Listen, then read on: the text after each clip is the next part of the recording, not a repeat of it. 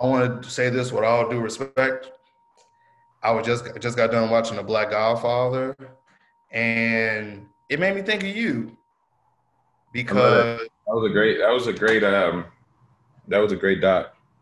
Yeah, and I feel like it is a skill being that bridge, and at least in my eyes, no one has had that role quite like you. Mm. Do you feel like being that bridge is a skill that you've somewhat mastered? Uh, yeah. I mean, I, I I did it. I did it not trying to do it. Uh, it just kind of came naturally. I'm. Uh, I've just I noticed early in my career, like, okay, I played instruments. Uh, I love music, but I'm not the best musician. You know what I'm saying? Like, I I, I know that like when I step into the room, I'm sometimes I'm not the most intelligent, you know what I'm saying? But what I what I do know how to do is talk to people and talk to people in a way to make them comfortable. And all I've ever tried to do was play my part uh, in helping people that I believed in go to the next level in their career. Um, because my skill set ain't like the typical skill set where it's just like, oh, well, he's really good at a PowerPoint. He's really good at this, that, and the third.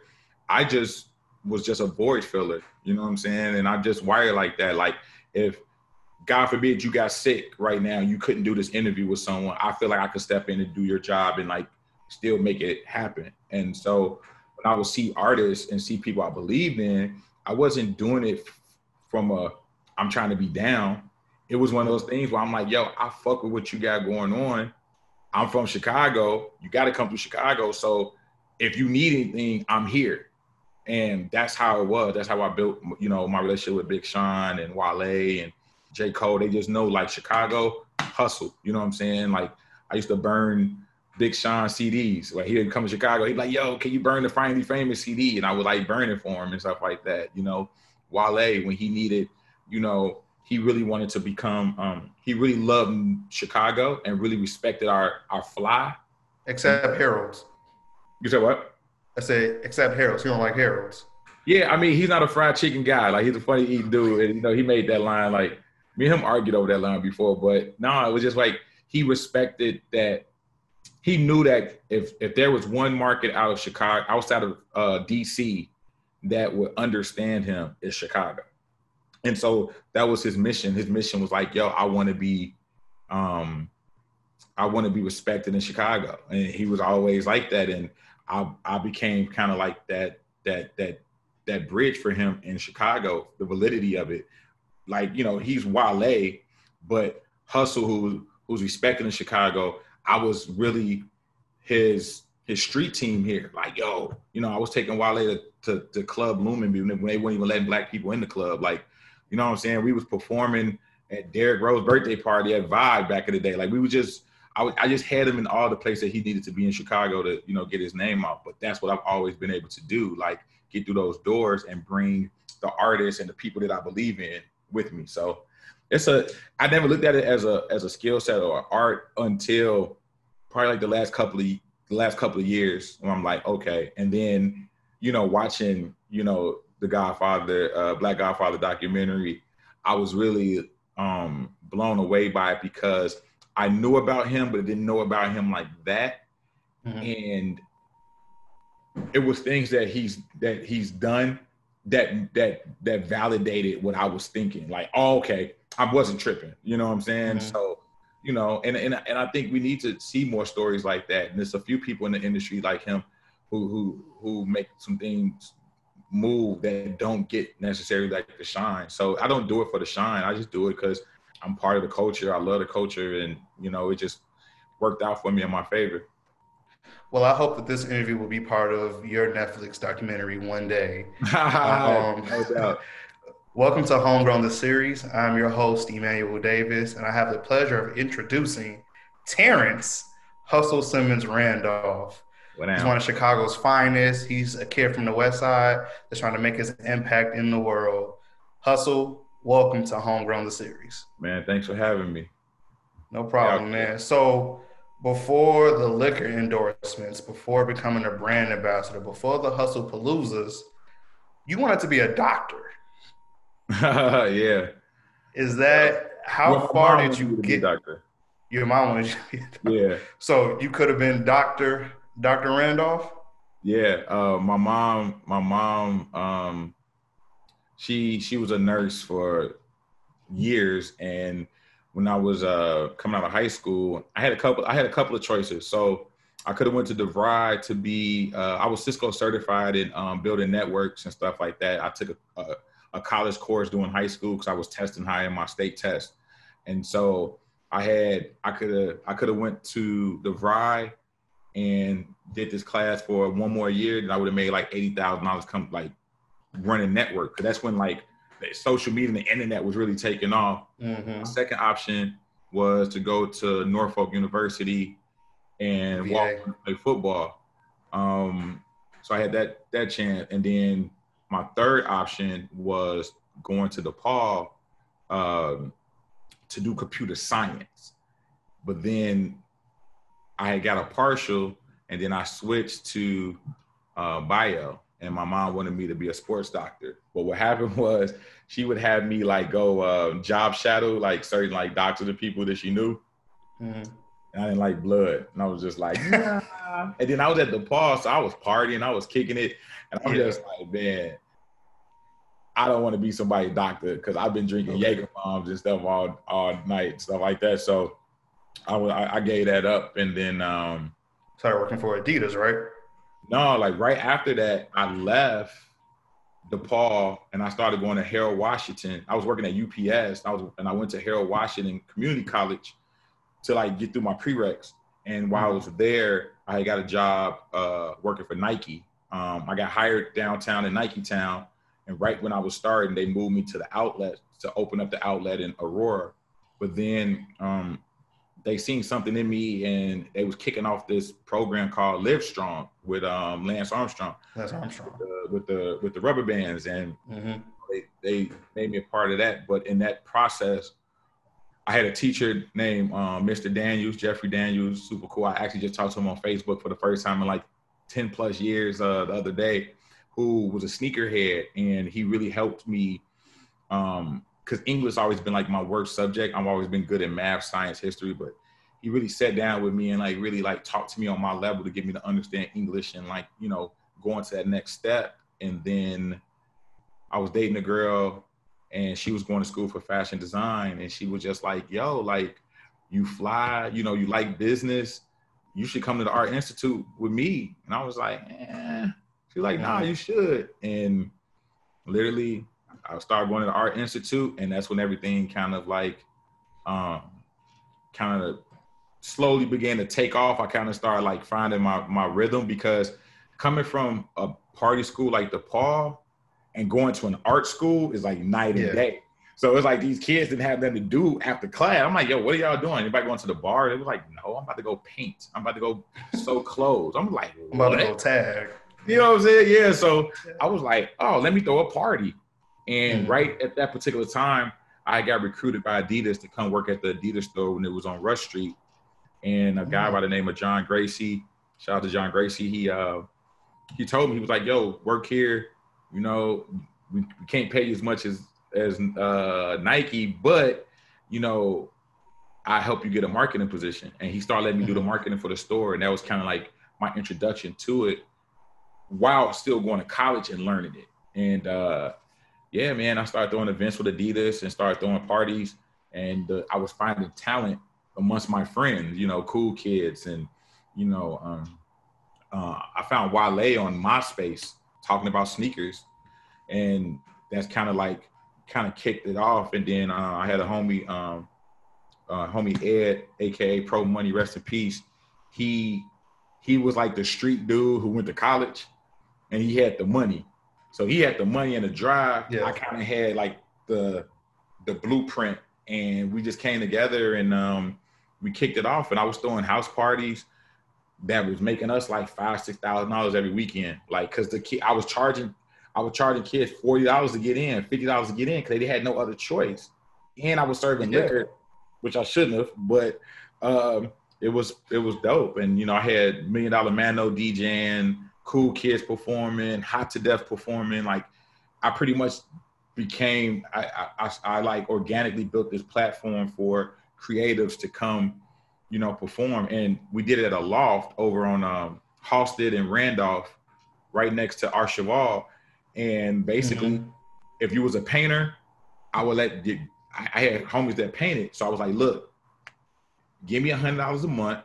I'll put your paint, your paintings up in the in the crib where we throw the parties. Mm-hmm. You know, people you can sell your art. So I was just on my hustler uh, mentality. We had we had we had uh um, we took the shower and turned that into a coat check. You know what I'm saying? I would go to Costco, yeah, buy bottles in bulk, yeah. and I was having people buy bottles. Like, you know what I'm saying? I was doing stuff with the clips, like a bunch of stuff. Like, I'm in college doing this, and mm-hmm. it kind of like the success from that was kind of like what segued me into music. But I was never trying to be in the music industry at all. It just like God just like you know what I'm saying, uh, guided me there. And it just absolutely figuring it out. Like I think, I think my, what I'm best at is figuring it out. Okay. And whatever situation I'm in at that time, I figure out a way to survive. I figure out a way to thrive. And in that moment of me figuring that out, the things that I do start pushing me in certain directions and start leveling me up. And that's that's that's what it's been like out of necessity to just figure things out. So So who did you come up with Hustle Simmons or was that uh, a name that someone was like, hey, I see the way you grind? Yeah, it was it was literally like this this this this rapper back in the day came to me. I was working at Adidas and like I was working at Adidas. I was going to school full time. I was throwing parties. Um, I was uh, uh, throwing concerts. I was doing all this stuff, and this rapper he, he, was downtown passing out his CDs. And and and and the cool thing about the Adidas store back then, on our um, at the register, we was allowing people to post put their CDs or stickers or stuff that made sense that you can promote them there. Mm. And he was coming there passing on his flyers, and he was just like, man. Yeah well, you doing parties? You working here full time? You doing it? He like, man, you a hustler, boy. We gonna call you Hustle Simmons. I was like, hmm. And I never forgot. I went home that night and uh, I went on my Insta, I mean on my uh, MySpace, and I changed and I was like introducing Hustle Simmons, and it stuck. Yep. And no one would ever remember my name. I'm like, yo, I'm Terrence. I do this. And they be like, oh, okay. What's your name again? But when Hustle Simmons came, it was a whole, it was a whole different yeah. ball, whole different ball. Yeah. yeah. So when did you want to transition? Well, first off, how was that first that one year Adidas party, and who did you book for that? Oh, so the one year, the one year, um, the one year anniversary Adidas party is single handedly the party, the event that changed my life, like literally. Mm. Um, they, you know, we was gonna celebrate the one year anniversary, and they wanted to get Lupe Fiasco, and they wanted to get Timbuck2, rest in peace to DJ and uh, John Gracie allowed me to kind of spearhead that. And I told him I was like, look, no disrespect to Timbuck2, that's my dog, but I got I got a homie that's DJing that I think is gonna blow up. His name is Mano. He was mm-hmm. Mano. He was like, all right, cool. And I was like, mm, Lupe's starting to blow up. We can't. Then Lupe used to frequent the store and shop. But I was like, we can't afford Lupe. Like, I was like, but I know somebody that, that makes sense. So we reached out to um, Happy and John Monop, and um, we got a GLC. We had Really Doe. Um, GLC brought uh, Country Black. Yeah, Rhymefest. Yeah. Um, we had MTV there, and you know that was part of that was the beginning of my negotiating skills because what I did was to get liquor. There was a club right down the street called uh, Le Passage, and I went to the manager at the time who used to come in the store, and I was like, "Look, we doing this party. Um, if you can give us like a bartender some liquor, then what we would do is, of course, you get your little discount, but we'll we'll have everybody from the party come to your club for the after party.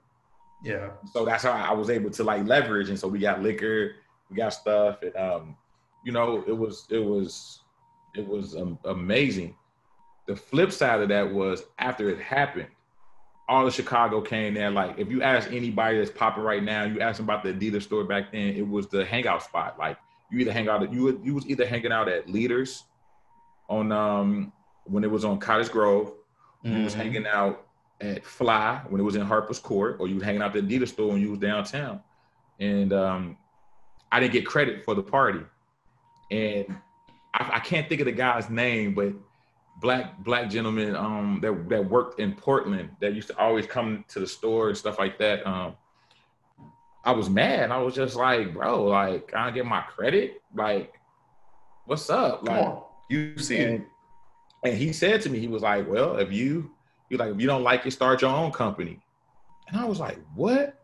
And I yeah. went home that night, my last like a little hundred dollars, two hundred dollars, and made my made my first company. Then I started throwing parties under that company, and it like lit that mm-hmm. fire uh, under me. And it and what it showed me was for a long period of time is like I don't want to work for nobody. Like if that's how you're gonna treat me, because I give people credit where credit's due. If you do a good job, I'm like, yo, you snap, brother. Yeah. But it was like an ego thing. And so when he did that, it never sat well with me. And I was like, oh, okay, I'll show you.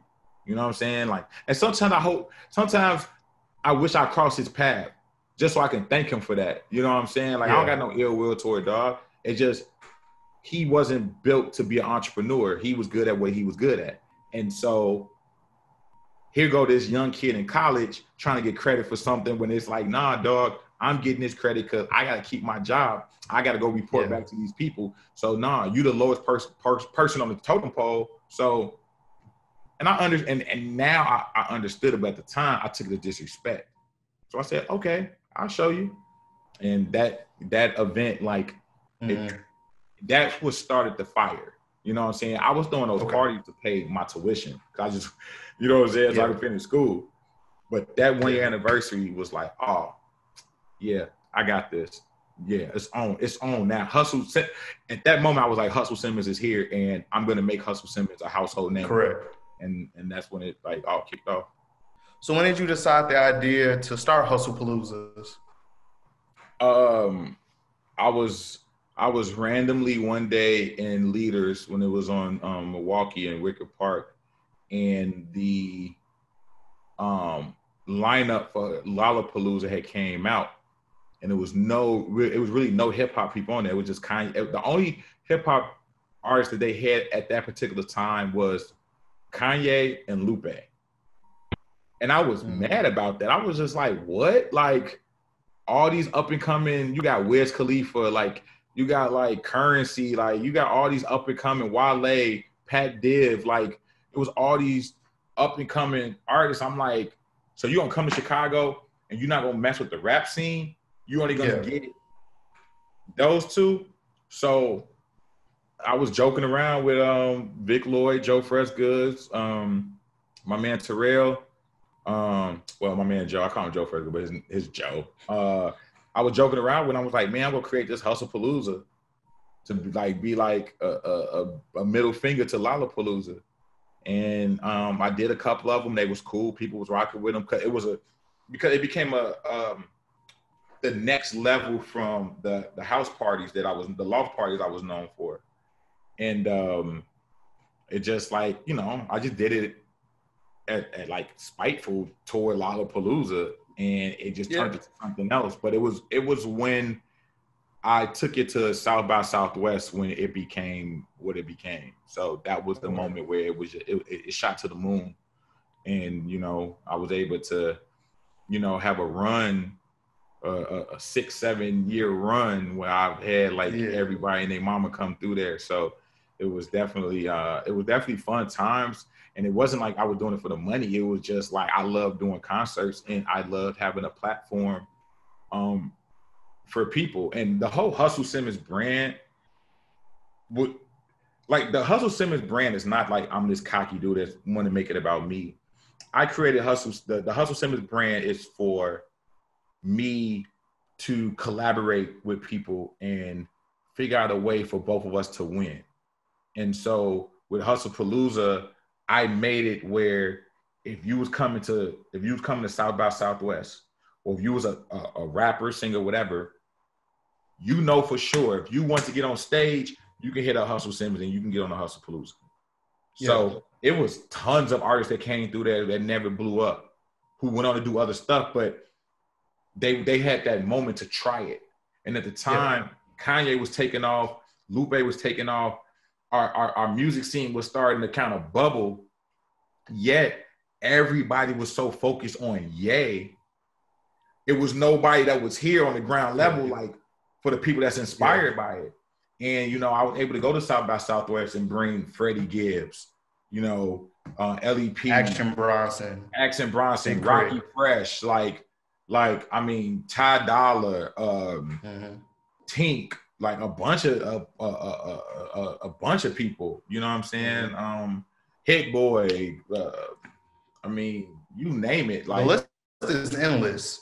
It, it, it's it's crazy. You know what I'm saying? The people that I've had on the Dom Kennedy's, like Casey Veggies, like a lot of uh, Mac Miller, rest in peace. Like a lot of people. So um, I was able to do that and do and start doing festivals like A3C and South by Southwest and CMJ and mm-hmm. um, you know, and and and I and I'm not gonna lie, like that time when stuff was bubbling, it wasn't just me. You know, you had um my homegirl Dominique with um leaders of the new cool. You had um who's now I forgot what label she works at, but she does a lot. Of, she's over uh the singer JoJo project, and she's doing a lot of stuff. And then you got um Fadia Kader, who um, her and my boy John Gotty from the smoking section, they had the um, perfect attendance brand and they brought me on. And now Fadia is the person that that's over at Instagram um, live. I mean, she handles the Instagram live, Instagram TV, and she's the one that mm-hmm. you know the bridge between Verzuz and Instagram, and she's making a lot of great things happen. Um, you know, my man John Gotty is doing a lot of things in the culture and a lot of things in the sneaker world. So it wasn't just me. You know I'm saying? I was part of a a, con- a conglomerate of young creators from all over the country, young black creators from all over the country that we just came together. I was just the most vocal one. And I'm yeah. the one who had like the nickname, you know what I'm saying? So yeah, it, it, it I, I can't, I wouldn't be here if it wasn't for those, for those people that, you know, um, was there. And then during that whole time, I was affiliated with LeBron James and and his crew in Cleveland. And um, that opened up doors for me, you know I'm saying, as as well. And just seeing Rich Paul go from the homie and you know, uh, you know, a hustler in, in Cleveland, like a, you know, he always he always had that business scent, but he was like, you know, he was the homie. And to see him now be the, the most powerful agent in sports, it was just like yeah. I was at the right place at the right time around the right people, and I watched and I listened. And uh and you know, the reason why I quit my job and focused on hustle, like fully on being Hustle Simmons, was because LeBron James. he probably would never, like, next time I see him, I'm going to remind him of this story, but he probably would not re- remember this. But we was at the the Cavs had just played. I want to say OKC, and it might have been, it might have been uh, Russell Russell Westbrook rookie season. But I just know it was the last season that LeBron was on the the the Cavs the first time, and first time, yeah. We went out after the game. Cause I was part of this conglomerate called 8081. Um, that was a company started by uh, my man Duck and Rich Paul. They started this like it was like a marketing company that like was a blog. They were like the first blog, and it was like it was cool. It was a bunch of like creators, but, but they was all LeBron homies, and I was the only one that wasn't from Ohio and um, we went out. We went out afterwards, and uh, we went to House of Blues. Mick Boogie was DJing. We went to House of Blues. I remember Shaq was dancing and doing stuff, and we all hanging out. And as much as I was around them, I never really interacted with LeBron that much. It would be like, you know what I'm saying? We see each other dap it up, and it, would be yeah. like that. But this particular night, he was sitting there eating, I want to say it was some chicken strips. He was in the corner, minding his business. My mm-hmm. ass just, you know, sitting down like, what that dog, you know? Yeah. I was like, man, I missed your birthday. He had just had a birthday too. I was like, man, man, I'm, man, I missed your birthday party. And I just started like talking, and he was looking like, nigga, leave me the fuck alone. You know what I'm saying? But then in that moment, he said to me, he was just like, I mean, and I, and I don't know if it was him just trying to shut me up and get me away from him or whatever, but he was just like, man, you know, if that's what you want to do, and the hustle Simmons shit, quit your job. And if you quit, and then if you really focus on that, you know, you can't you can't do both. So right. that's what you want to do. You got to focus all your get tunnel vision and focus your energy toward that. And when he said it, I'm looking at him like, bro, you worth like two hundred million dollars, nigga. You can't tell me to quit my job. And yeah. but it stuck with me, and I went back to Chicago. I formed a plan, and I, you know, ended up, uh, you know, uh, quitting the last job that I had. But throughout this whole process of doing these shows, you know, I did. I worked for Ralph Lauren and mm-hmm. did marketing with their, their rugby brand. I, you know, I worked at Adidas. I worked at Nike. You know what I'm saying? I worked at Bloomingdale's and helped, you know, rebuild they, they, their shoe department for men. Like I had like real job and I was still doing stuff within the fashion realm. But at that moment when when when um, LeBron said that, it was like it was on and popping. And then shortly after that, I did an event with him and Jay Z at Shrine, and that was kind of like that event put me on as far as Chicago when nigga was like, oh yeah, this hustle. I love that you're just uh, casually dropping these LeBron James, Jay Z's, Ye's, Lupe's, and what I'm what I've just watching you from afar, it doesn't seem like these people intimidated you. No. Or or just stopped you from being like, if I saw LeBron in a club, I'd leave that man alone. But you was like, nah, I'm gonna go, go talk to him. And that yeah. goes back to your point of just being able to talk to people. Yeah. And yeah. then I've noticed one thing, you build relationships. You've built these partnerships and you're loyal to your people.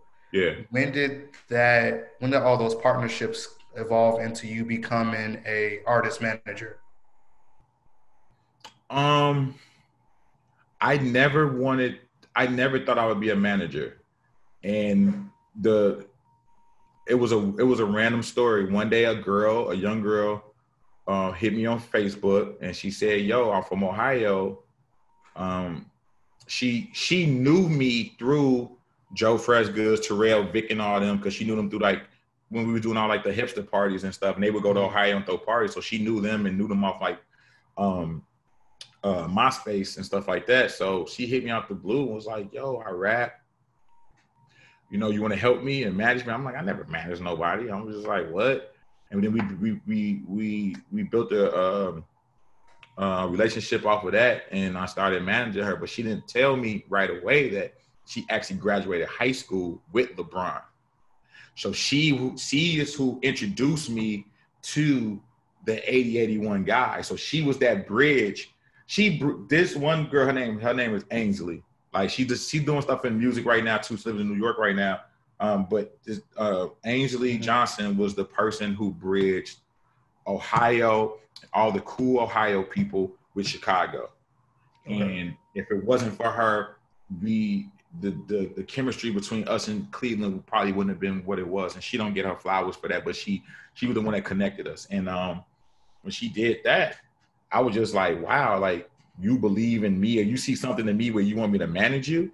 And so mm-hmm. when I seen that, I just realized that me managing artists was just an extension of me caring about artists already and giving them this shot, you know, cause I and I also realized that labels didn't have money for artist development.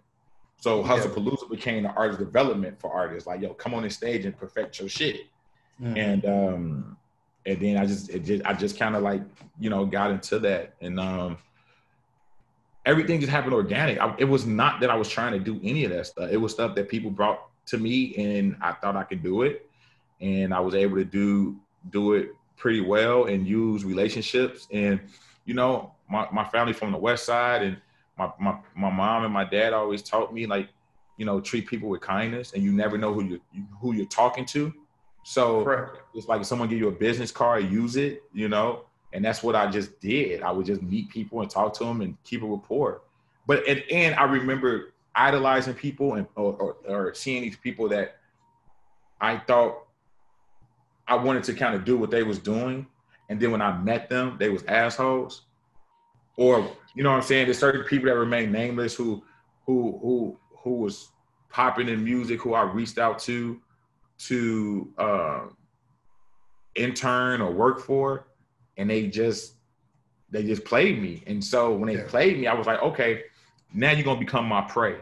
This it, it, and it, and it's like it goes back to when that guy told me if you don't, if you know, I, I, I could get credit for that Adidas event. So if you don't like it, start your own company. So I said, okay, you're gonna see me. You're gonna know who I am. And both yeah. of those people who played me know who I am to this day.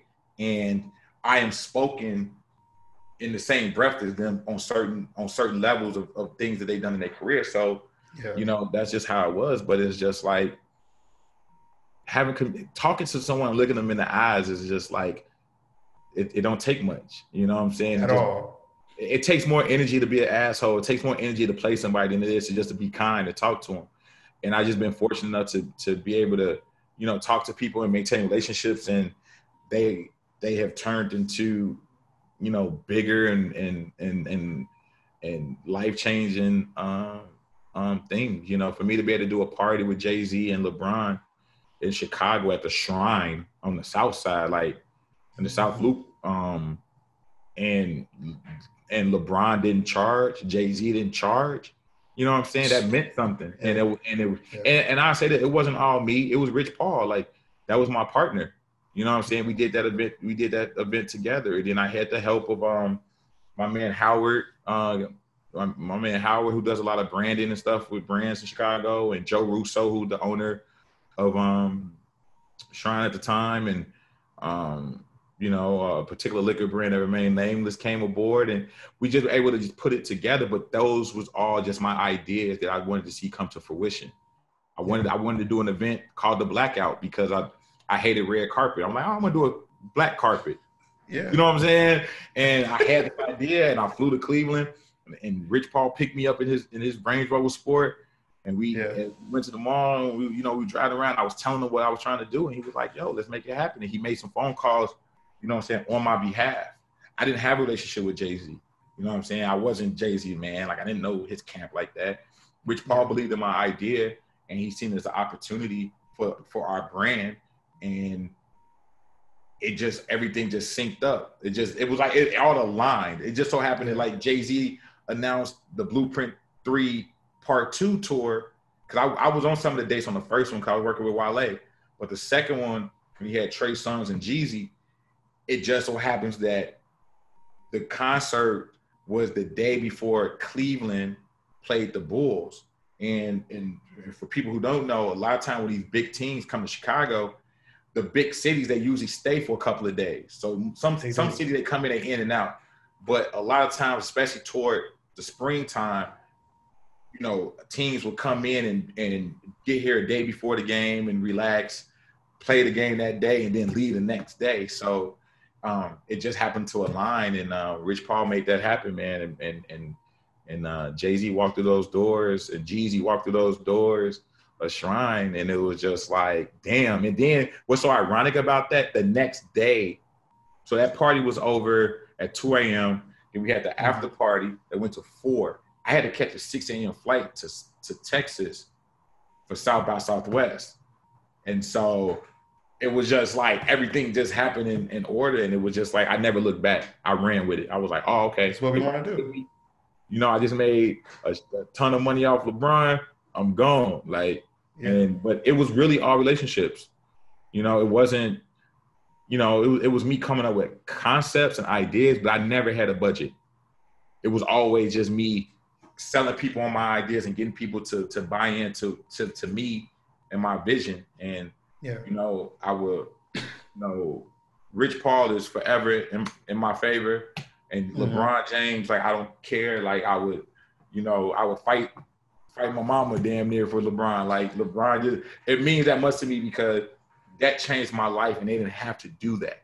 LeBron yeah. could have had security escort me away he didn't have to do that. He probably would never remember that story, but that's that goes to show the type of person LeBron is. And I literally watched the the stuff happen. I watched all the people around him become bosses. I watched LeBron become this LeBron, like that people are starting like, oh, LeBron. I was like, yo, he was about that 10 years ago. Yeah. You know I'm saying? But nobody wanted to listen to the young kid that's supposed to be the next Michael Michael Jordan. You know what I'm saying? And so you know, it was um, it, you know, I've, I've, I've literally. If if to, if today I said I would never do no hustle Simmons stuff, and I was like, you know what, I'm about to go be a bus driver or whatever, I can honestly say that I've done it all and I've done some amazing yeah. stuff and I'm blessed and I have no regrets and you know I know I cemented my legacy in and definitely the Chicago culture, but in in culture period sure. and music to those who really know.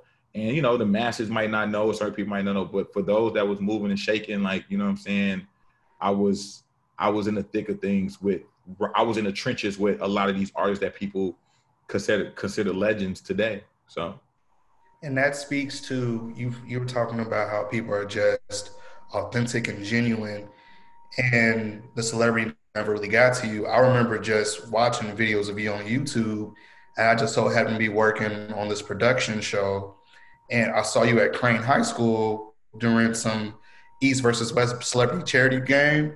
And I'm like, yo, that's Hustle Simmons.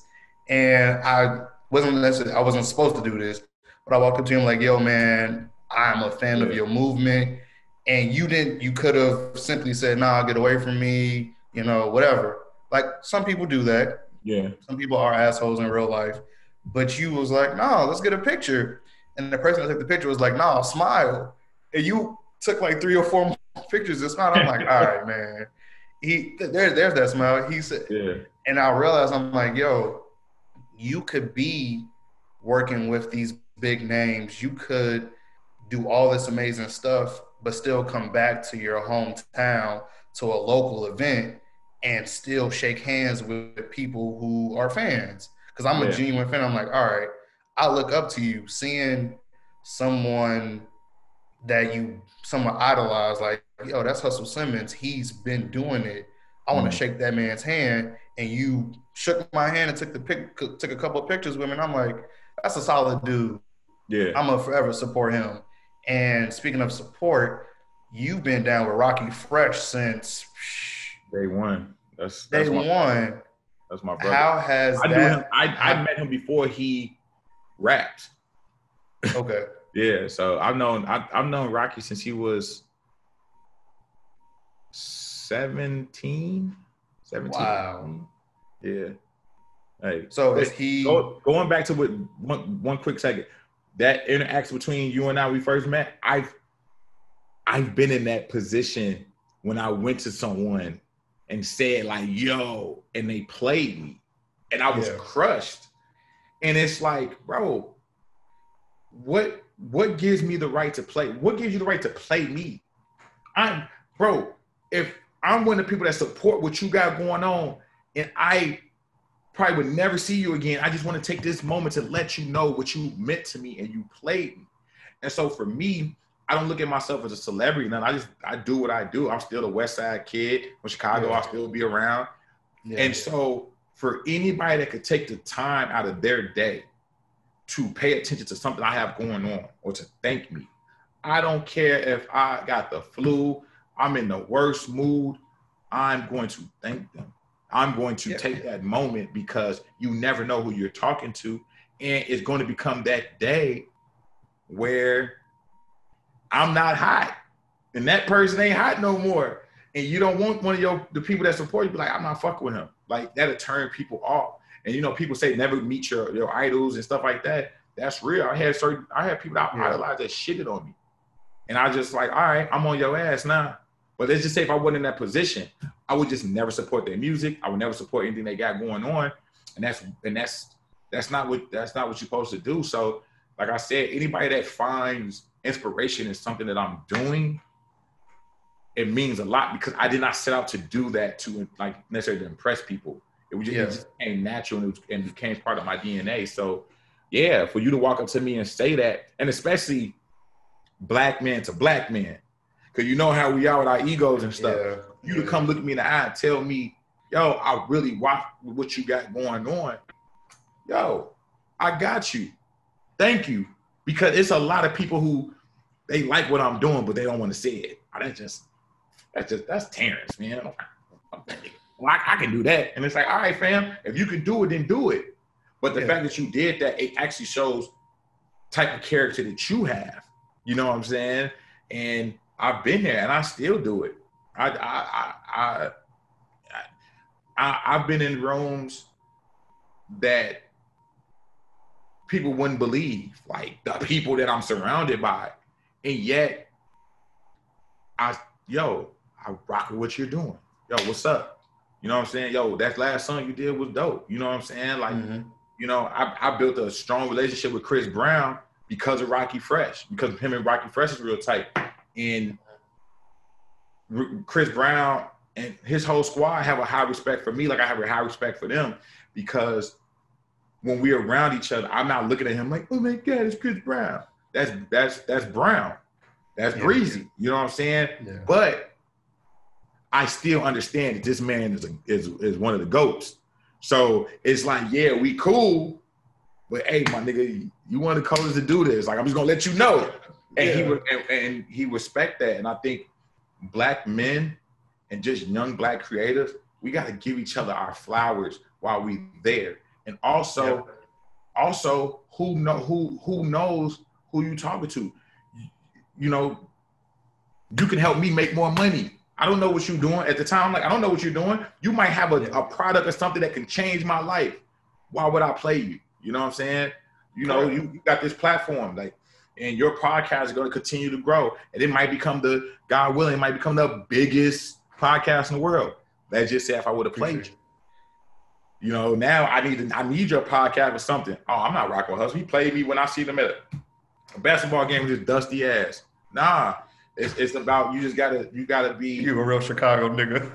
yeah, like bro, you know how people be like, you so dumb, yeah. beating that ass. Yeah. You know what I'm saying? So yeah yeah, it was just um that's just how it is, just being 100. But going back to you know the Rockie Fresh thing, um, you know that's that's my brother, dog. Like that's that's I'm riding with him to the wheels, you know, fall out whether we work together or not. And we had a period where yeah. we didn't, you know, work together, but the respect for each other's always been there. And I've been in the trenches with Dog. Um, a lot of my shows, the Hustle Paloozas that people know me for, he was a part of that. He was on those shows. Um, and you know, me, him and I relate because, you know, to Chicago, they might look at us and say, I mean, I, I see what Hustle doing, but you know, Hustle cool. Oh yeah, I like Rockie music. Rockie doing something, but Rockie ain't he he ain't doing what you know the baby is doing, or yeah. Hustle ain't Hustle ain't out here doing what this person is doing. And it's yeah. like, little do you know who we around. You know what I'm saying? We hang with the John the John Mayer, the Ed Sheerans, the you know what I'm saying? Like your favorite basketball players love both of us. You know what I'm saying? Like we be in the trenches, we be with some of the biggest, most powerful. Like no one would have thought Rockie would have signed an MMG. And MMG was the highest right. level. You know what I'm saying? But like that's just how we move. And I think um Rockie Fresh lyrically is one of the best that ever came out of Chicago, and people don't give him his credit. And I'm not just saying it because that's my brother. I worked with a lot of artists, but that man could rap his ass off. Now, yeah. as far as like you know where the music stands today, as far as like what people are into and stuff like that, he could rap with anybody. He might not be, um, as far as his his popularity, might not be where people want it to be, but. Mm that man is that man lives good. He's been rapping for 10 years, making money off. Of. I was his, about to say he's been around for a long time. Wow. And it's not a lot of people that can say, Oh, I've been getting rap checks for 10 years. Correct. So for him to still be in it and for us to still be working, our formula is working. You know what I'm saying? And you know, I mean, he has numerous records with Chris Brown. Chris Brown ain't never charged us. We got shit with Hit Boy. Hit Boy never charged us. Mm-hmm. Like, you know what I'm saying? We got he got records with with Nipsey. We was that Nipsey was our family. Like we we really been around some legends, but it's because of our hard work and us being real people. And that's why when when Rockie is around some of these big artists, Rockie Rockie has been around Hove and talked about you know fatherhood. Like the industry, the legends respect Rockie. Like Rockie yeah. is that guy. You know what I'm saying? Yeah. And I've been fortunate enough to get into some rooms that I probably would have never got in if I wasn't uh, working with uh, Rockie and managing Rockie. And, you know, it ain't just me. You know I'm saying? He has another manager, my man Gertler. And um, his other manager, uh, my brother Gertler, manages Shawn Mendes, who's one of the biggest artists in the world. Shawn Mendes was on mm. Forbes. You know what I'm saying? So we really got some some powerful people around us, and we got some real people around us. And like, you know, um, I'm very proud of what um, Rockie and I have been able to accomplish. And I'm just proud of the fact that people can see like our history and we still yeah. in it. because you see so many longevity times. is the goal. Yeah, you, you see people that like started together don't end it together, and we still in it. And now we're fathers. You know what I'm saying? You know, it, it's just like you know we got we got families now, we got homes now. You know what I'm saying? Like, and we still in it, and we and you know we went from we went from being in in, in Toyota Corollas and raggedy ass little cars and stuff. not knocking Toyota Corolla, but that's what I had no. at the time. No, uh, it's like I had a Rav Four. I, I fucking Rav Fours. You know what I'm saying? like I did a campaign with I did a campaign with them. Like shout out to the Rav Fours. Uh, but you know we went from being in those type of cars and like listening to demos on CDs and mm. dreaming about certain stuff to now, you know, hopping out of BMWs, fucking Rolls Royces and and, and, and Lambos, um, off of our talent and off of our hustle, not no legal stuff, not not no nothing illegal or nothing goofy, but yeah. our our hard work. And you know, I I can't I can't um stress that I can't stress enough the importance of just believing in self and betting on self, no matter what betting on yourself, whatever the goal is. And like I say all the time, I'm like, if right now I had to step in the boxing ring and fight Floyd Mayweather, I'm putting my money on myself. That nigga might knock me out, but guess what? I might knock his ass out too. That's just how I'm wired. And when people when people hear me say that, they think, "Are you crazy?" I said, "No. If you go into anything thinking you're gonna lose, you already lost. You know what I'm saying? So it's just like, like what, like what are we talking about? You think Michael Jordan went into games thinking he's gonna lose? That's no. what he said in the documentary. He said, "When I shoot the shot, I see it going in." Yeah. I don't see me missing. And, and like, I'm the same way. Like you got you yeah. got to have that men. You have to have that mentality, and especially nowadays with social media, because everybody trying to tear each other down and compare yeah. each other. You know what I'm saying? And it's yeah. just like that's how I am. I'm just like, yo, if I got to play Michael Jordan one on one, I'm betting on myself. Fuck Michael Jordan. Hustle got this, but that's how I'm wired. Thanks. That's how I've been able to survive. That's what it's about. Yeah. Being in entertainment, it's a, it's a, it's it's about survival. Mm-hmm. I've been able to survive. I've been able to not lose myself in this. I've been able to make money to take care of my family and, and create mm-hmm. a, a, a lifestyle that I wanted for myself. And it's because of that how I'm wired. And all I've ever wanted to do is, you know, be that person from Chicago where the next person say, okay, we can do this. We don't have to move Correct. to LA to make it. We don't have to move to New York to make it. The same way when um, Andre 3000 stepped on the Source Award stage and said, you know, we the South, we got something to say. And look what happened. The South hasn't looked back yet. I feel the right. same way. And I and I want us to stop dimming dimming each other light and clipping each other wings. And I want us to like look at people like, you know I'm saying, myself and you know, um, Rockie and, and my man Peter Pan and manager Chief Keef. And you know, we got all these creative fashion people. We got all these dope people, even Derrick Rose. Like like Derrick Rose is the epitome of a Chicagoan. Correct. We got, our, we got our super ups and we got our super lows. Yet you maintain, and he's still in it. He's and he's about his family. He's still getting and, money, and he's respected. And like, he's respected. And he is respected. And he and, is the thing. He put fear in people because he was really that for dude. For, That's for what sure. we have. Like we have that DNA as a city to really be run shit. You know what I'm saying? But yeah. it's just like we have to we have to band together and put the city over the personal shit. And I just always mm-hmm. just someone that someone says like, like if there's a million people doing bogus business in Chicago, Hustle Simmons was doing right by people, and he did right in, in the industry. His karma yeah. was right, and I, I, I take I take pride in that, and I want to continue to do that, and I want to continue to to to teach and and and make ten other Hustle Simmons even colder than me to keep this yeah. going when I'm not here anymore. So my my goals and my and what I uh, aspire to be is just different than a lot of people. And that's what I was going to ask you. What does success look like for you, and have you reached it? Um, I reached the first level of it. Um, okay. in my eyes. Um, I think I think success is doing something you love and getting paid for it. Mm. And what I do, I would do it for free. That's how much I love it, but I, I get paid for it.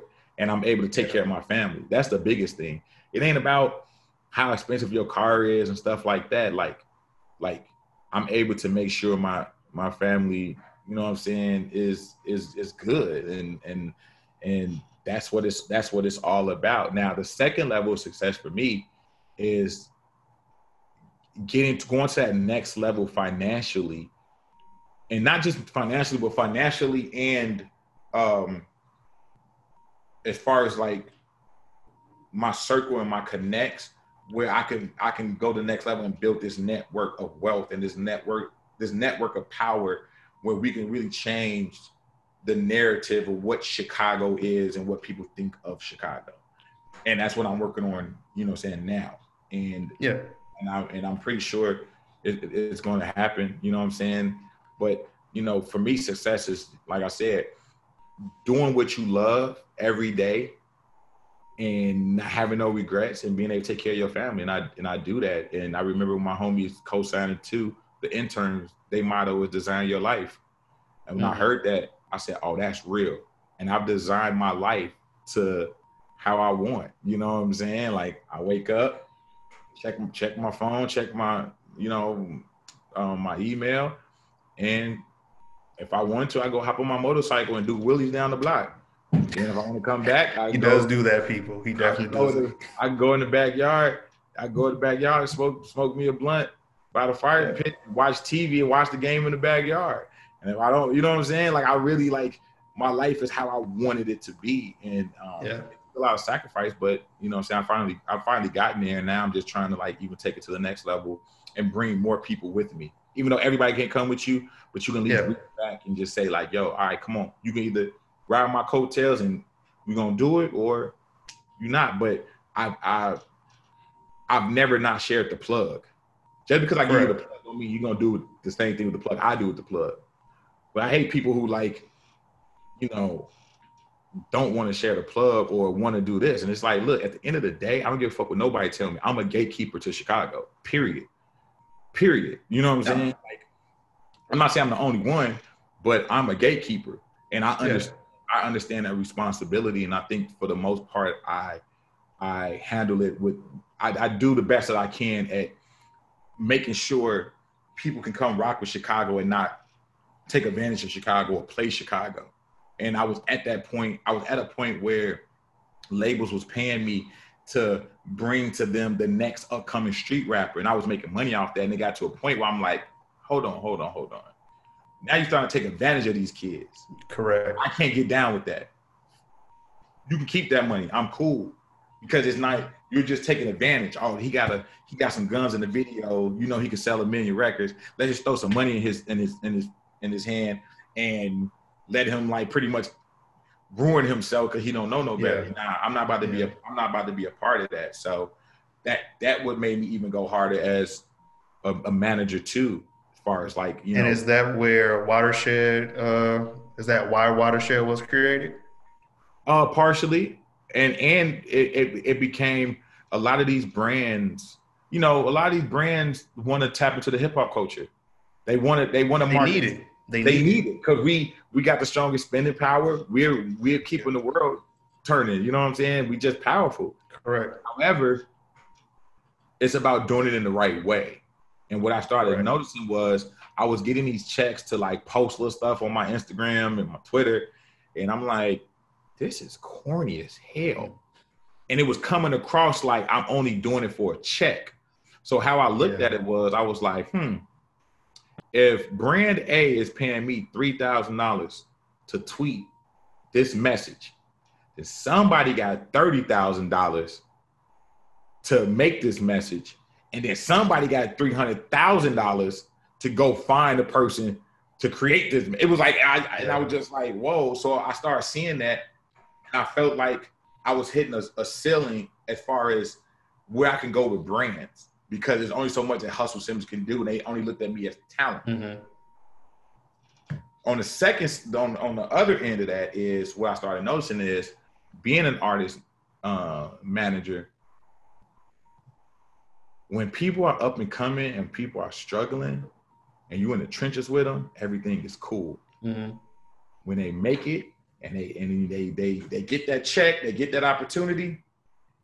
I started seeing them. I started seeing artists and people jump ship and go find a white boy. And I'm not knocking it, but it was just weighing on me. It's like, wait a minute, wait a minute, wait a minute. We staying eight people to one hotel room because we on tour and we don't got no money. And I'm okay then. I'm okay to mm-hmm. carry your bags. I'm okay to we getting it. But now that we gotten it to that level, you got the check. Now I'm just a minion. And now, nah, nah. No. So I said, I'm gonna create my own agency to help creators connect with corporate America, but also something where I can help everybody. I can go, I can go sit down with Apple and say, hey, this is the correct way if you want to get our people to rock with something that you got going on, even though they Apple. Yeah. But it's just like it's only it's only so much you can do as yourself. Correct. But when you have that that brick and mortar behind you, you have that brand behind you, that that takes it that takes it up a notch. And you know, you just gotta you just gotta do it. LeBron wanted to get into film. There's only so much you can do just as LeBron. But LeBron had to create Spring Hill and had to go make projects to give it give it that validity. And from Watershed, I've been able to work with Mountain Dew. I've been able to work with um, Martell, um, um, um, Rockie Fresh. Uh, you got artists like, you know, um, you know, we help we helped set up. I don't know if you remember when Chance the Rapper was on the cover of Ebony. You know what mm-hmm. I'm saying? Uh, shout out to my homegirl Adrian that made that happen. Like we were able to kind of like facilitate that and middleman that. So it's a lot of things going on in the culture and going on in the city that we are behind. And I say we the bridge. You're the bridge. Yeah, and it's just like it's a lot of things that we're doing that we're not. Hey guys, it's watershed. It's just like yo, I'm I'm gonna continue to make those things happen. And you know, if certain things gonna come out that I did it, people know cool. But if they don't, it ain't about that. It's just a it's a it's about me utilizing my platform the best way I can because it's been people that had way bigger platforms who didn't do their just do. They they they kind of like they were being monkeys in the situation. Like, nah, like you gotta mm. you got this platform, you gotta put people on, you gotta stand for something. And right now, with the way the world is going, I've been very vocal on my social media talking about what's really going on out there, even if it's ruffling some of the fe- ruffling the feathers of these brands that I work with. But they but they know hustle, you know, I'm having those conversations. You know what I'm saying? And and it's like, yo, yeah, I know y'all cut me a check, but hey, um, you know, maybe maybe instead of doing spending your money here, there, and the third, maybe you need to, you know, bring some more black people up through the ranks. Don't sit up there and text me all day talking about, oh my God, I feel bad for you guys. I'm riding with y'all. No, text your people that don't believe in that and tell them that you riding with me. Yeah. You know what I'm yeah. saying? So you know, just using my platform to the best of my ability, and uh, you know, I, I'm I'm just gonna keep doing that, and I live every day like it's my last. You know what I'm saying? Yeah. Like, and that's how I go, man. Like, just you know, you you you you you you got to make it happen. You know, this podcast been your idea for years, and you watched other people do it. Now it's your time. So now you got to use the fact that you have the access that you have, and you got to run with it. You can't you can't pull no punches, and you got to find that balance, and you got to be able to say, hey, you know what? I don't want to have my shit look like Breakfast Club. I don't want to. I'm not here to talk about the nonsense. Not saying that's already talked about, but I'm not here to trigger yeah. you. I really want to know how you got to where you are. I want to know like the real, the real of the real. You know what I'm saying? And that's something that you know people like Nardwuar, like they say he's weird, but if you look at his interviews, he's not weird to me. He's not weird to me, but you see people be like that. But if you look at his interviews, people yeah. respect it because like you did your research. You Correct. found things that made me who I am that the world don't know about nor care about, and you found out. However, you be finding out, and everybody leaves smiling because he knows how to trigger the good thing. He he he knows how to yeah. break that your why, and that moment yeah. figured it out and we need more stuff like that. So, you know what I'm saying? So when I see, you know, brothers like yourself, you know what I'm saying, with a podcast and they reach out, I'm like, yeah, I'm gonna do that.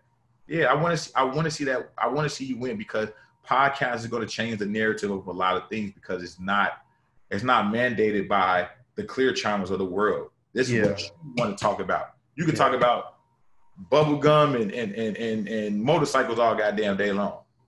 Yeah. There's somebody out there that cares about motorcycles and bubble gum who Absolutely. don't who don't want to know who's fucking Blac Chyna.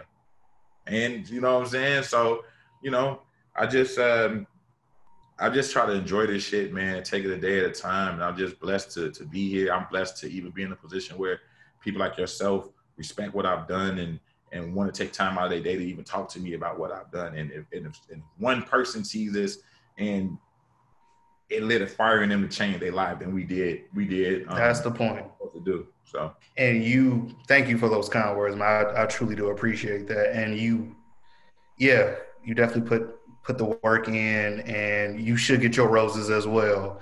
And this is my way of reaching out. To, huh? I said, I, I do get my rose. I'll be mad on my damn self. hey, sometimes you got to do that, man. You got to remind yourself who you are and what you did. Like, you did your thing, nigga. You, you, I'm me. You was this close to working at Chuck E. Cheese for the rest of your life, but you did your damn thing. You know, you just you gotta be you gotta be like that. But no, I appreciate any compliments people give me, any any time that if you take, like I said, if you take any time out your day to pay attention to a party of mine, attend a party of mine, anything I got to say, if you read my tweets and don't block me and don't unfollow me, and you it does something, whether and that's what I'm saying. Like when I say shit, some I'm, I'm I'm wrong a lot of times. My thing is I just want to create the conversation, and if I'm wrong, you know what I'm saying, tell me, teach me. How has a person like yourself adapted, which is something that you're good at? How have, how have you adapted to this uh, pandemic? Um, one realizing that this shit's real. Uh, two, um, being honest with myself to know like that the the one thing about this pandemic is it's it's leveled the playing field. It don't yeah. matter how much money you got. It don't matter how famous you are. It's affecting everybody. Everybody. LeBron James and was being a nappy headed and having to be stuck in his crib the same way I had to be stuck in my crib. You know what I'm saying? So yeah. what I did was I freaked out at first, like everybody else. I, I was like, whoa. You know, I was I was looking at like a certain opportunities gonna be lost. I lost some opportunities. Um yeah.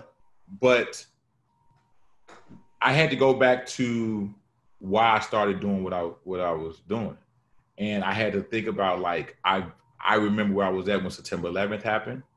I remember I was at when the when the market crashed, and you know we we almost lost our house and shit happened, and so with what was going on, I I started calling and reaching out to people, my peers, and by them echoing what I was saying, like, oh, we all in the same boat.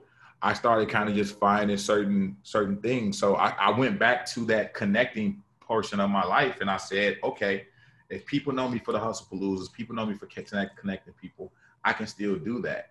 And I, I built my career on social media anyway. So now it's like, how do I how do I pivot? And what I started doing was taking the things that I was about and just started kind of like just pivoting toward virtual stuff. And and getting the brands that I work with and shout out to um Martell for believing in my vision and and you know shout everybody talking about the club and you know shout you know everybody's talking about the club and like all that stuff. And so I was like damn you know what you know people was like oh shit bottle service hustle we gotta get back to the club and I was like hmm so I went to Martell. I said, "Yo, I got an idea. What if we started, you know, sending bottle service to people homes and have virtual day parties?" Mm. And shout out to my man Charles Protege, you know what I'm saying, and, and his team. Like amazing DJ. Yeah, amazing DJ, amazing person. You know, father, husband, like you know, and I had this idea, and Martell believed in it. And during the pandemic, we kept, you know, saying people, um, you know, entertained, but also I understood that like for that hour or so we were doing a party, people didn't forgot about their problems. But what was gonna happen once that once we we ended that that live? And what I did was I could I created Club Zoom. And Club Zoom was a party that I created on Zoom where I just had all my friends and people just come in their house, be on Zoom, and we literally just talked about whatever we was talking about and and vibing with each other because we couldn't be in each other, you know, face. So mm-hmm. humans, we need that human interaction. So certain people Absolutely. was like losing their losing their mind, not being around people. So I just, you know, just just adapted and I made it about the people, not about myself. And um, I was just able to get through it. But hearing my peers talk about the stuff that they're going through, that helped me. Um, and then just really finding the silver lining and saying, like, okay, if my black ass got to sit down, everybody else got to sit down. So take this time to get right with yourself. Take this time yeah. to pick up a book. Take this time to do all the stuff that you haven't had time. And I've been able to read books. I've been able to get some business ventures off the ground. You know what I'm saying? I've been able to, you know, saying grow and connect more with my family and my loved ones. You know what I'm saying? With my daughter. And, you know, I took that time to kind of learn something about myself because when when things is moving fast, it's easy to make excuses. So mm-hmm. it was like, okay, I'm sitting down, I'm processing this. Why not? All right, if it don't work, then shit. All right. Fuck it. You know what I'm saying? Yeah. And just like you, you it, it took this for you to kind of like really say, all right, let me do this. And and now, you know, it's gonna continue to grow and you and you're gonna look back at this and be like, damn, I could have did this years ago, but fuck it. Everything comes in time and it took a pandemic Absolutely. To, to, to do it. And you're you're able to perfect it right now because you got the time with people sitting down. So when the world opens back up and things is fast moving, you're going to be able to adapt and you're going to have your you're to have a um you're to have your your process like you're going to you're to have it down packed and you're to be able to run it up so you know i made it i made it through by just like not not lying to myself about what's really going on in the world and and and and knowing that it's okay to be scared it's okay to not to be uncertain it's, it's okay yeah. to you know, understand that like, oh shit, my money's being affected. You know what I'm saying? Like that's real, you know. So mm-hmm. that's what I had to do. I just had to be real with myself, and it, um, it worked out. Man, you dropping gems, man. Um, you, really, you really are. Like I'm, I'm just sitting here and I'm taking notes. Yeah, like, all right, he said that, he said that. So I, I want to talk about some hip hop real quick. Okay. What's your favorite Clipse album? Hell hath no fury. Yes. Yes. Yeah. Yes. They went crazy on that. They went crazy. That was Lord willing though. That was like the second or third album that I bought with oh, my wow. own money. Wow. And I remember opening the book and be like, "Is that Jesus?" Like it. Yeah. And I know that you're a big, not only Clipse fan, but Pusha T. I, I love, and people think I don't. People don't know how much I love Pusha T because of now in, in the climate of hip hop, his beef with Drake, and I'm a huge Drake fan. But um uh the clip, first of all, me and Pusha T has the same name. So yeah. but there you go. The grittiness, like I have a I have a I, I have a close relationship with with with the with the state of Virginia. And uh I just when the Clipse when the Clipse came out, it was just like, whoa, you know what I'm mm-hmm. saying? Like, like when I when I seen the clip for the first time, it gave me that same feeling when I seen Wu Tang for the first time. It was like, yo, that's crazy. So I love I love the Clipse. Um, uh, I've been able to to work with the Clipse um, a few times. I've been able to work with Pusha T on a couple things. Um, I've been um, fortunate enough to uh, uh, work with Malice and like really talk to him and let him know, you know, how I yeah. felt, you know, buy his book and like stuff yeah. like that. So yeah, Hell Hath No Fury, like uh, Hell Hath No Fury was probably the the album that really made me realize that the Clipse is like the uh the shit and um yeah you know the Clipse is uh people don't get Eclipse they credit, man. I know they they went their seven ways, but have they never heard a re-up gang mixtape? Like, come on. I mean, a lot of people, a lot of people just like, don't be doing. They just don't. They don't be. They don't be. Um, they don't. they don't just know the real. You know what I'm saying? Like uh they yeah. just had some lyrics yeah. that was very was really like profound um in my life and um uh you walk with a glow, it's like the Lord shown favor. That's yeah. you right there. Yeah. uh I'm trying to think of I'm trying to think of the uh uh what's the shit? Uh times are wasted, niggas doing so much hating. Uh Hello New World. I like you had to come from up under the basement, just like you. Yeah. Um, had Satan. Hello New World. Did I still you look at me through jealous eyes? I yeah. I wish to see all my niggas rise up. Niggas rise up. Yeah. You know what I'm saying? Like when I heard that, that that was real because that's how I feel. Yeah. I'm like, yo, even you just saying that now, it better you niggas. I came up like I am the epitome of getting out the mud. I ain't never had no financial backing. Like outside of me and my boy Ed coming together and doing it collectively, I ain't never had a big bag behind me. You know what I'm saying? I I went and got those brands to, to rock with me. You know what I'm saying? Like I I I put up. I was selling my books in college to pay for those parties, to pay those DJs. So I sacrificed. You know what I'm saying? So the Clipse that was the I watch like to see Pusha T now and see where mm-hmm. he started. Cool. Mm-hmm. I, I rock with it. You know what I'm saying? Now there's some things he do that I'm like, eh, but I get the business side of it. That's what people don't understand. I'm a hip hop fan, but I'm also in it. So yeah. it's, it's two levels to this. You know what I'm saying? Drake is Teflon. I don't care what nobody want to say.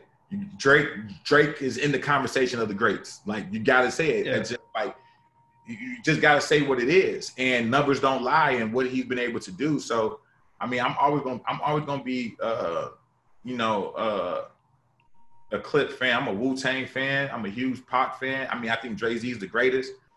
Kanye, Kanye does things that I, I, I sometimes don't agree with, but um, if it's not for Kanye, I don't have my career.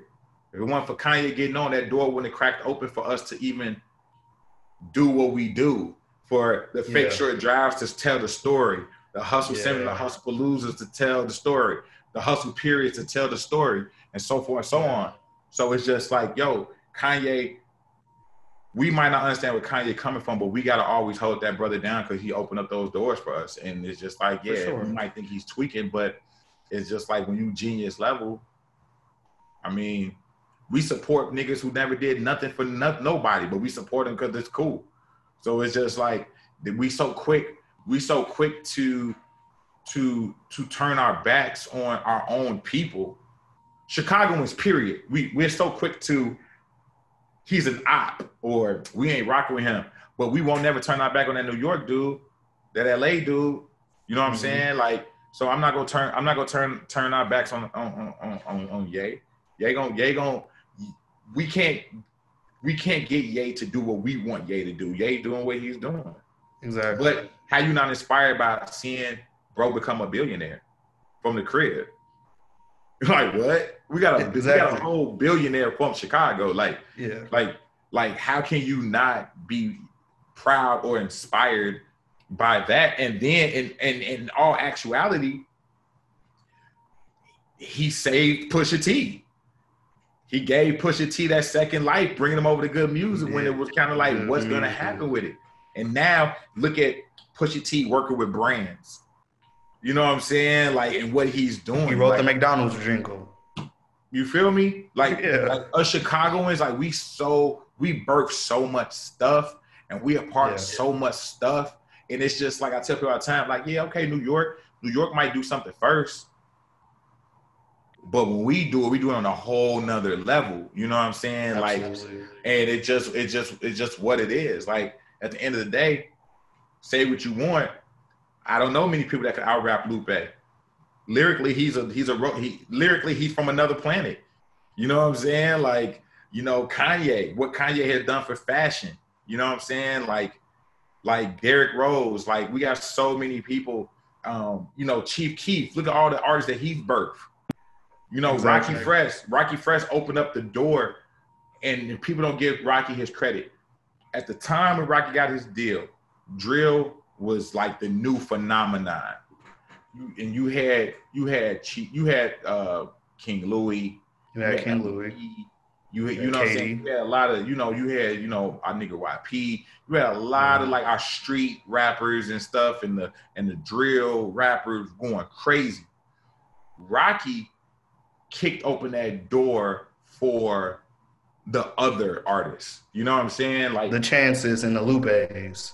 Like, you know what I'm saying? Like Lupe was like, I'm from the hood, but I like anime and I'm, I'm, different. So he was that. Yeah. Rockie was like, I like rock and roll.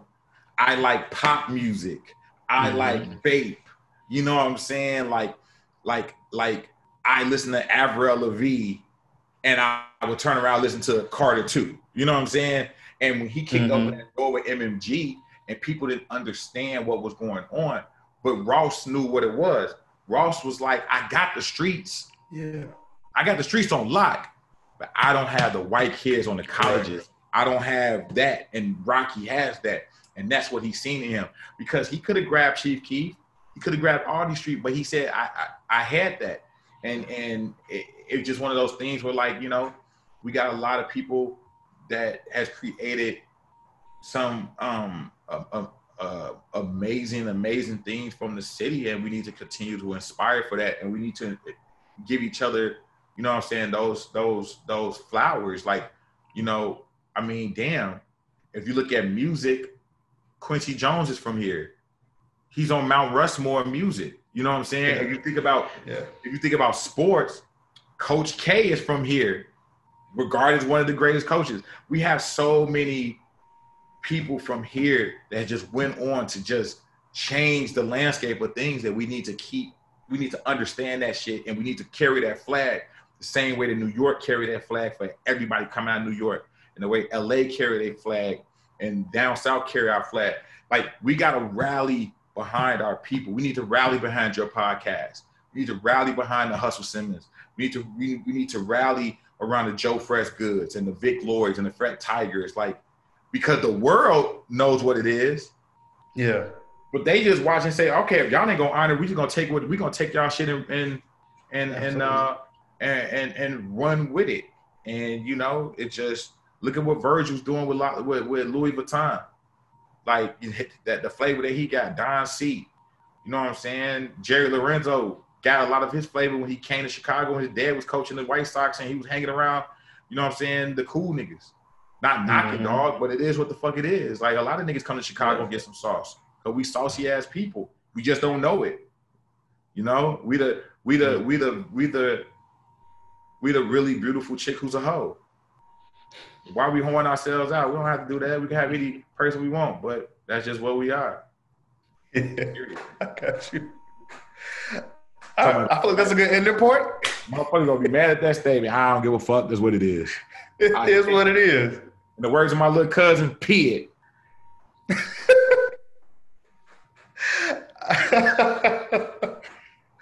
all right, man. Um, truly, thank you for the inspiration. Thank you for taking the time out. Um, you keep going, and I'm gonna keep on going. Yeah, bro. Right. Like we gonna we gonna this ain't gonna be the last time we had this. You know what I'm saying? Like, yes, sir. You no, know, like what like what Drake said, I'll check back in next year to give you a summary. Like I'm gonna keep checking in with you and just keep updating. Yes, sir. It gonna get it gonna get to a point where I'm gonna hit you up. You gonna be like, hit my assistant. I'm gonna be like, my nigga. Energy. Uh that's been another episode of Homegrown the series. I hope you took something away from this. Uh, I'm your host, Emmanuel Davis, and I had the pleasure of speaking with Culture. He's a culture manager. He's a bridge. He is our God Black Godfather. He's gonna get a Netflix documentary in 10 years. I guarantee it. Appreciate you, hustle, man. Uh, having me, brother. Thanks, G. All right, bro.